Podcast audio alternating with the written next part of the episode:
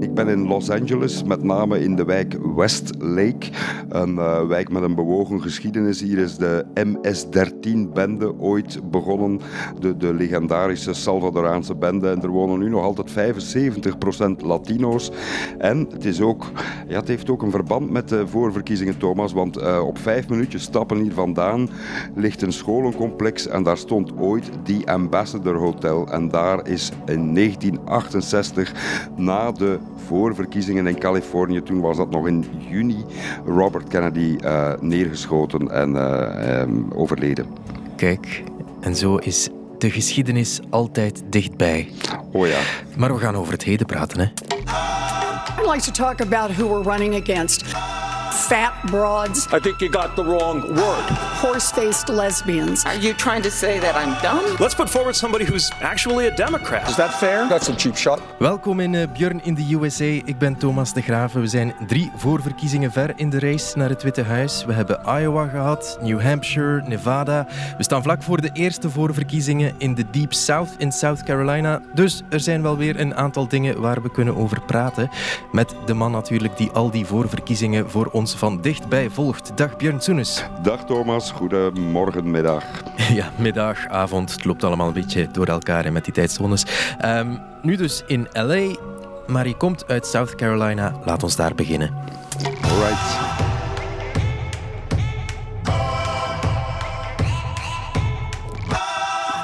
Democratic presidential candidates are ramping up their campaigns with just days to go until the South Carolina primary. This will be the first significant test of support among black voters who make up about 60% of the Democratic electorate in the state. Het is uh, de eerste weer. Uh, elke staat is ergens het eerst in. Nevada was de eerste in het westen. Iowa was de eerste caucus. New Hampshire was de eerste voorverkiezing, primary.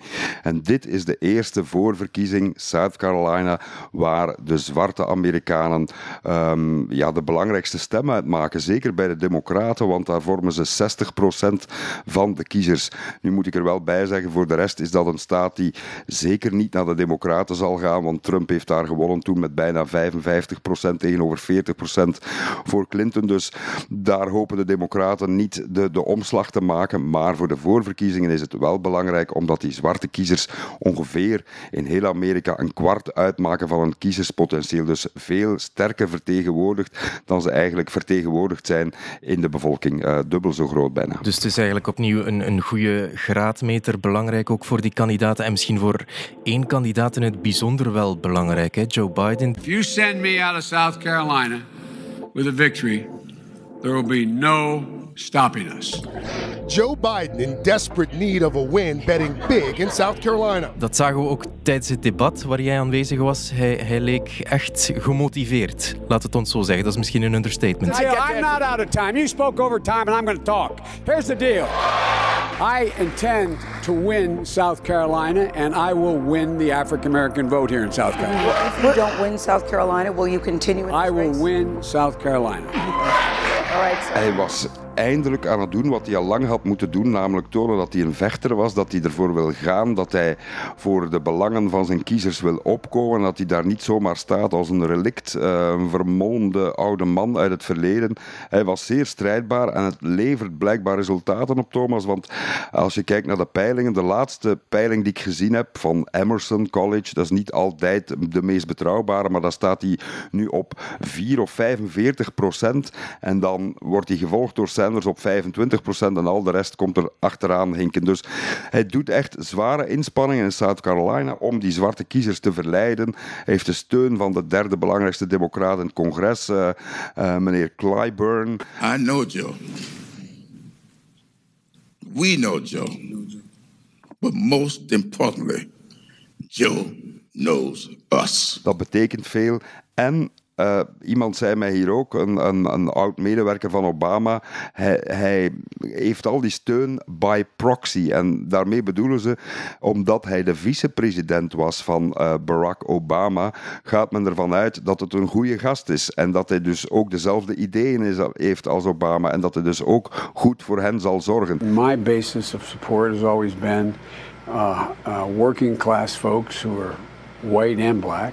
And the black community. En op dat vlak zijn vooral zwarte kiezers redelijk conservatief. In dat opzicht dat ze gaan voor wat ze kennen. En vandaar dat Biden alles op alles zet. En hij moet ook. Want als hij hier niet wint in South Carolina, dan is het voor hem afgelopen. Dan heeft hij geen weg meer naar die overwinning. Want hij heeft al twee keer zwaar afgezien in Iowa en New Hampshire, waar hij ver onder de verwachtingen presteerde. Nevada was hij dan tweede, maar tweede, daar doe je het niet mee. Daar, daar krijg je de nominatie niet mee. Dus men hoopt op nieuw vuur en een, en een verrijzenis. Joe is a friend of mine and a decent guy, but that is not the voting record or the history that is going to excite people, bring them into the political process, and beat Trump. For the first time this election cycle, the Democrats have a clear frontrunner. Bernie Sanders not just winning in Nevada, but winning big. Bernie Sanders gewonnen in New Hampshire, ruim gewonnen in Nevada, zo goed als gedeelde eerste plaats in Iowa, net achter Pete Buttigieg.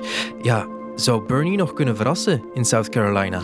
Wel, eh, in veel peilingen staat hij daar op twee. Dat is het verschil tegenover vier jaar geleden. Dat hij nu ook ja, wegen heeft gevonden om die zwarte kiezers aan te trekken. En ik zag een zwarte campagnemedewerkster van hem uh, in um, Spartanburg, was dat, in South Carolina. En die zei, ja kijk, eh, iedereen vergeet dat, maar nu weten we het stilaan. Hij is een man die op de rally was van Martin Luther King in 1963 als jonge gast. Hij was 22 toen, heeft altijd zich het lot aangetrokken van allerhande burgerrechten voor Native Americans, uh, Indianen, de, de, de, de Latino's, de, de zwarte Amerikanen, de minderheden. En dat blijkt nu stilaan bekend in grotere delen van Amerika, want ook dat is weer het verschil. Ik moet er altijd op wijzen tussen nu en vier jaar geleden. Sanders is nu een bekende figuur. Iedereen kent Bernie nu. En dat speelt mee in de factor dat, dat hij goed scoort ook. En hij, hij spreekt een brede coalitie aan. En ik, ik, sprak zijn vrouw op het einde van het, of uh, net voor het debat liever, uh, achter de schermen zo'n beetje, kon ik haar uh, bij het nekvel grijpen en ze, ze wilde graag een paar vragen beantwoorden. En ze wist dat er vijandigheid zou komen in dat debat. En ze, zei, ze noemden het silly season. Het gekke seizoen van, ja, mijn man is nu koploper en hij kreeg de wind van voor. Bernie's plan doesn't explain how to get there, doesn't show how we're going to get enough allies into it. They are not with you on spending nearly $60 trillion. Promises that sound good on bumper stickers. 150 million people have been killed since 2007 when Bernie voted to exempt the gun manufacturers from liability. To keep on going, we will elect Bernie. Bernie will lose to Donald Trump. And Donald Trump and the House and the Senate and some of the state houses will all go red. Hearing my name mentioned a little bit tonight.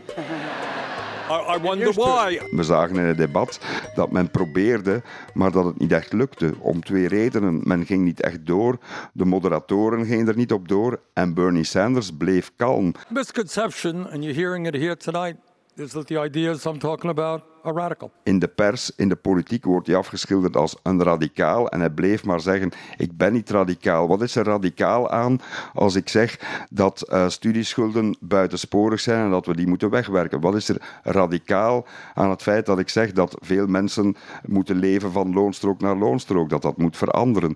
Uh, en hij verwees daarbij naar Nelson Mandela, vond ik een prachtige uitspraak. Mandela said, everything is impossible until it happens. Daarmee wou hij zeggen, kijk, iedereen vindt het onvoorstelbaar dat een oude man als ik met die zogezegd radicale ideeën, als we ze naar België zouden transporteren, zouden we zeggen, het is een centrumkandidaat, uh, dat hij toch aanslaat bij grotere delen van de bevolking en stilaan ook bij een aantal gematigde kiezers. Ja. Afwachten hoe ver Bernie nog raakt. Um, we moeten nog een man aanhalen. En eigenlijk een man waar we het nog nooit over gehad hebben. One of the candidates who's poured a lot of time and money into South Carolina is Tom Steyer. Billionaire philanthropist and hedge fund manager Tom Steyer has been pouring over $20 million into TV and social media ads targeted at South Carolinians. Tom Steyer die staat meestal op de debatpodia helemaal in een uithoek, komt niet zo vaak aan bod, heeft ook nog niet gescoord in de vorige voorverkiezingen. En toch moeten we hem in de gaten houden in South Carolina. Waarom? Wel, hij heeft uh, ja, net zoals zijn uh, collega miljardair uh, bijzonder veel geld al gespendeerd. In het totaal denk ik 200 miljoen in de, in de hele campagne. Maar in South Carolina alleen heeft hij 20 miljoen gespendeerd aan televisiespotjes. Hij gaat ook veel langs bij die zwarte kiezers en heeft iets beloofd wat de anderen niet beloven, namelijk... I'm the person running who's for reparations for slavery. Because, because I believe that we need to tell the true story of the last 400 plus years of the African American experience in the United States. Reparations zijn dan herstelbetalingen. Een idee dat al lang in uh, politieke kringen circuleert, maar nooit werkelijkheid wordt. En dat idee bestaat erin om ja, de zwarte bevolking van Amerika, dat is zo'n 12% van de bevolking, 40, 45 miljoen mensen, te compenseren voor ja, alle pijnlijke gevolgen van de slavernij, de segregatie, 100 jaar daarna het gebrek aan burgerrechten, de discriminatie, eh, de lynchpartijen, eh, het leed en de pijn die er zijn veroorzaakt. Dus dat, dat ligt zeer goed in die zwarte gemeenschap. De vraag is alleen, zal het voldoende zijn? In sommige peilingen gaat hij tot 20% in South Carolina. In de laatste peiling staat hij weer op 11. Dus dat, dat zegt men niet vaak in South Carolina. Wij zijn anders dan de rest. Uh, wij kijken niet naar hoe Iowa, New Hampshire en Nevada stemmen. Wij stemmen op onze manier. En soms is dat totaal anders. Vandaar dat er voor Biden een uitweg is en een nieuw verhaal uh, uh, kan begonnen worden. Net zoals voor Steyer. Al, alhoewel ik niet geloof dat Steyer een, een, een weg heeft naar de nominatie. Hij heeft niet de X-factor om de man te worden. Dat is dus voor South Carolina een heel belangrijke dag, maar er komt een nog veel belangrijker dag aan, over een paar dagen al. Uh, de moeder aller verkiezingsdagen zou je kunnen zeggen, Super Tuesday. Um, leg nog eens uit, Björn, waarom is dat zo belangrijk? Wel, omdat ze met zoveel zijn natuurlijk. Uh, er zijn veertien staten en één territorium, dat is dan uh, Amerikaans Samoa, uh, waar ze stemmen. En alle democraten overzees, dus de expats, die gaan ook naar de stembus. Um, dus je kan wel degelijk zeggen dat het de hoofdvogel is, want ruim 30% van alle delegates, dat zijn die mensen die eigenlijk gekozen worden in elke voorverkiezing om afgevaardigd te worden naar de conventie in juli. wel, er worden er 1357 van de bijna 4000 op één dag gekozen. Dat is zeer veel en daar zitten kleppers tussen. Hè. Uh, Californië, Texas, North Carolina, Virginia, Colorado, Tennessee, Alabama, Arkansas, Utah, Maine, Vermont, uh, Minnesota ook, uh, staat van Klobuchar, Massachusetts. Kijk, bij de Democraten Anders dan bij de, de grote verkiezing. Als je een staat hebt en er is een voorverkiezing, is het niet degene die het meeste stemmen heeft, die al die delegates krijgt. Die worden proportioneel toegekend, maar met die ene beperkende voorwaarde dat je in de meeste staten 15% drempel moet halen voor je een afgevaardigde kunt krijgen. Dus als iemand wint met bij wijze van spreken 23% en zijn tegenstrevers halen 14, 13, 12, 10 en 8 procent, dan gaan bijna alle delegates naar diegene die met dat kleine verschil boven de 15 eh, de verkiezing heeft gewonnen. Stel dat het anders is, iemand haalt 40, wint dus ruimer, maar de anderen halen 19, 18, 17, 16, ja, dan worden die, die delegates allemaal verdeeld. Dus er kan een zeer groot verschil ontstaan tussen percentages poppolls, populariteitscijfers, eh, het aantal stemmen en het aantal delegates.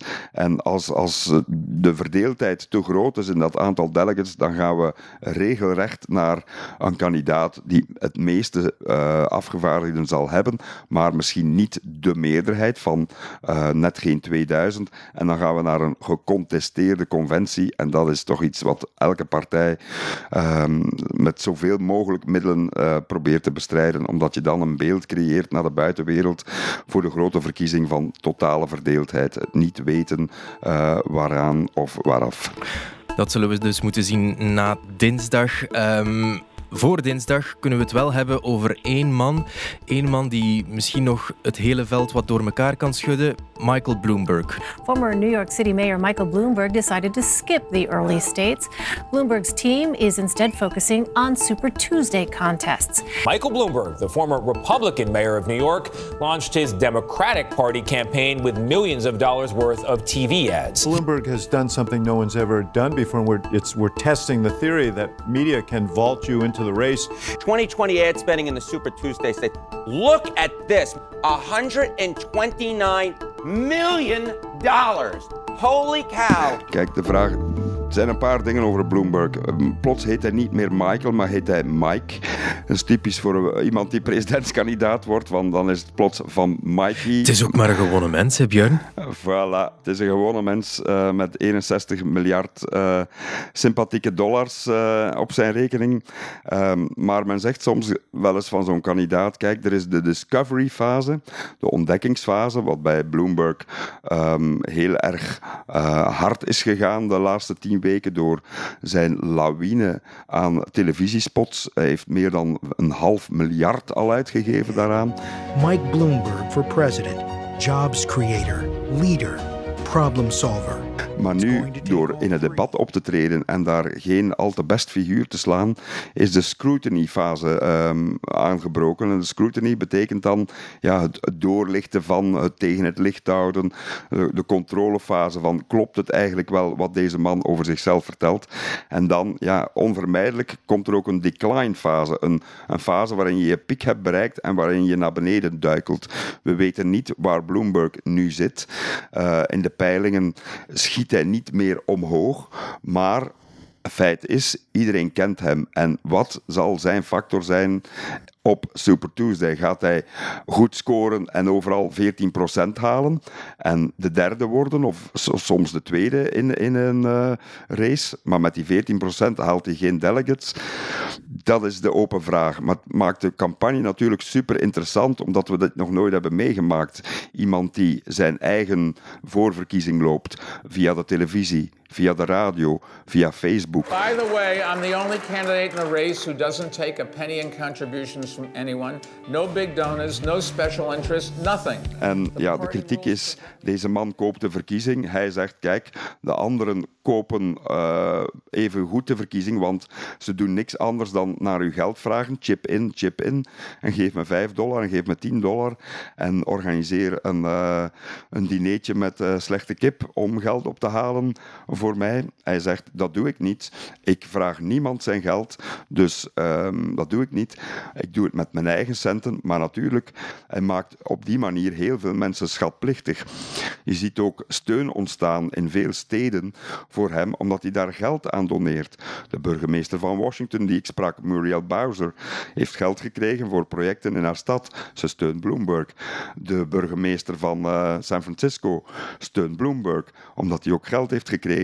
Ze durven ook niet kritisch zijn op hem, omdat ja, je, je wordt niet al te kritisch tegenover uh, de hand die jou geld toestopt om soms goede dingen te doen. Dus het is een heel dubbele kandidaat. Hij heeft ook uh, issues waar hij echt begaan mee is, als, ook al is hij miljardair, is hij begaan met wapenbeperking, met klimaatinitiatieven. Maar aan de andere kant is hij minder geloofwaardig als hij zegt dat hij de kandidaat is die uh, Amerika diverser kan maken. Hij heeft wel gelijk als hij zegt, ik kan misschien gematigde republikeinen aantrekken. Kijk, het is een onzekere factor. Uh, en ja, het verwijt dat hij krijgt is, ben je eigenlijk wel een democraat? Ben je niet eigenlijk stiekem een republikein die weet dat hij niet tegen Trump binnen de partij een tegenkandidaat kan worden en dan twee opties had, ofwel een derde kandidaat worden, maar daarmee Trump de verkiezing cadeau doen, of mij uh, zichzelf bekennen tot de democraten en zijn eigen weg lopen. Ja, en hij heeft het om al die redenen ook al zwaar te verduren gekregen in de vorige twee debatten, vooral in Nevada. I'd like to talk about who we're running against. A billionaire who calls women fat broads and horse-faced lesbians. Mike Bloomberg owns more wealth than the bottom 125 million Americans. That's wrong. That's immoral. Let's put forward somebody who's actually a Democrat. I can't speak for all billionaires. All I know is I've been very lucky, made a lot of money, and I'm giving it all away to make this country better. Heeft ja niet de debatkwaliteiten die je, die je verwacht uh, op zo'n niveau in deze fase van de verkiezing. De eerste keer stond hij vaak met zijn mond vol tanden, stond hij met de ogen te rollen. De, de, de punches, de, de klappen die hij moest incasseren, hij liet ze over zich heen komen, over zijn uh, vermeende en, en aangeklaagde vormen van seksisme, over zijn racistische politieaanpak in New York waar hij zich dan wel voor excuseerde, maar waar de, tegenkandidaten uh, ja, niet, niet zo overtuigd van waren uh, over zijn al of niet republikein zijn. En hij versprak zich ook in het laatste debat, hij kwam meer aan bod. Maar hij zei op een gegeven moment: Ik doe heel veel met mijn geld.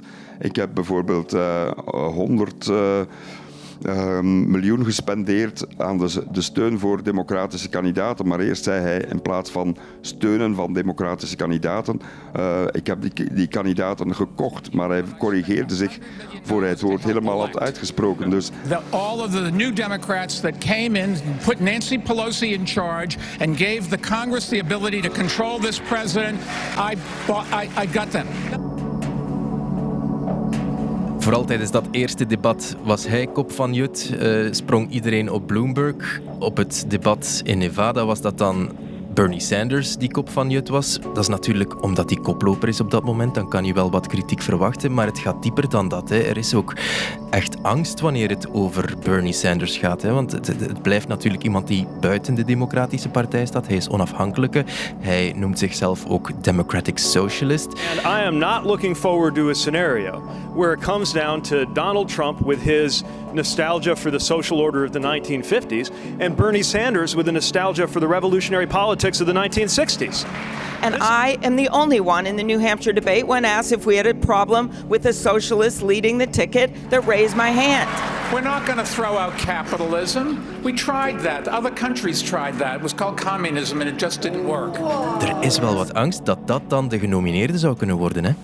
Absoluut. Uh, ik, ik, las of hoorde bij, bij iemand die de verkiezingen ook nogal volgt. Uh, um, Lisa Lehrer was dat denk ik van de New York Times. Die zei van ja, ze had wel met een aantal prominente democraten. En ze zei uh, van op een schaal van 1 tot 10 op de freak-out index zitten we aan 12.